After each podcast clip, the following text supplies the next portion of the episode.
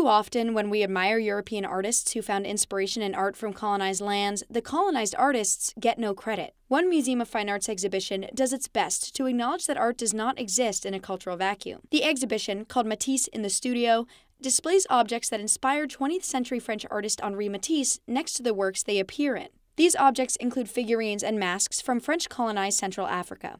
Helen Burnham, one of the exhibit's co curators, said the MFA is mindful about providing political and cultural context to objects like those. I just think, as an institution as a whole, um, we've been very aware and careful and, and in some cases very passionate about making those aspects of our exhibitions and also our permanent gallery installations clear. One of Matisse's sculptures, titled Standing Nude, Arms on Head, is a faceless woman cast in soft, rippling bronze, striding forward with a curve in her spine. She's no taller than a hand, and you can see the indents from Matisse's fingers in her surface. The exhibition is careful to note the sculpture is based on a photograph called Algerian Jewess. The photo was originally from an erotic publication disguised as an ethnographic journal. The museum acknowledges Matisse's sculpture could not have existed without the fetishization and sexual exploitation of a woman in a French colony. Of course, no amount of context can change the fact that we will never know the names of the artists who made the figurines and masks that inspired Matisse.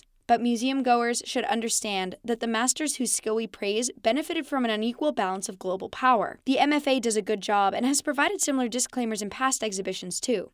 But it still has a ways to go. You can buy replicas of some African objects in the exhibition's gift shop. For BU News, I'm Miranda Suarez, and that's my opinion.